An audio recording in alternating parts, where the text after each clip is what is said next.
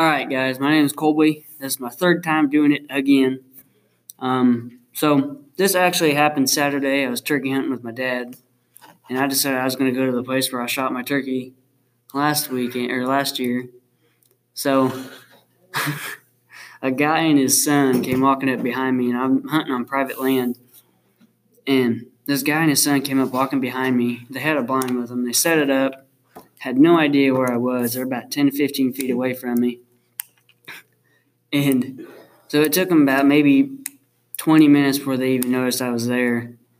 And when they noticed I was there, they he, the dad stuck his head out and said, "Oh, hey, sorry about that. Didn't see you."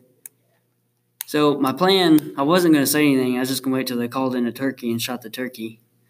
But that never happened because as soon as they left, there was a gobble. As soon as they left, so they were pretty upset about that. So, yeah, yeah.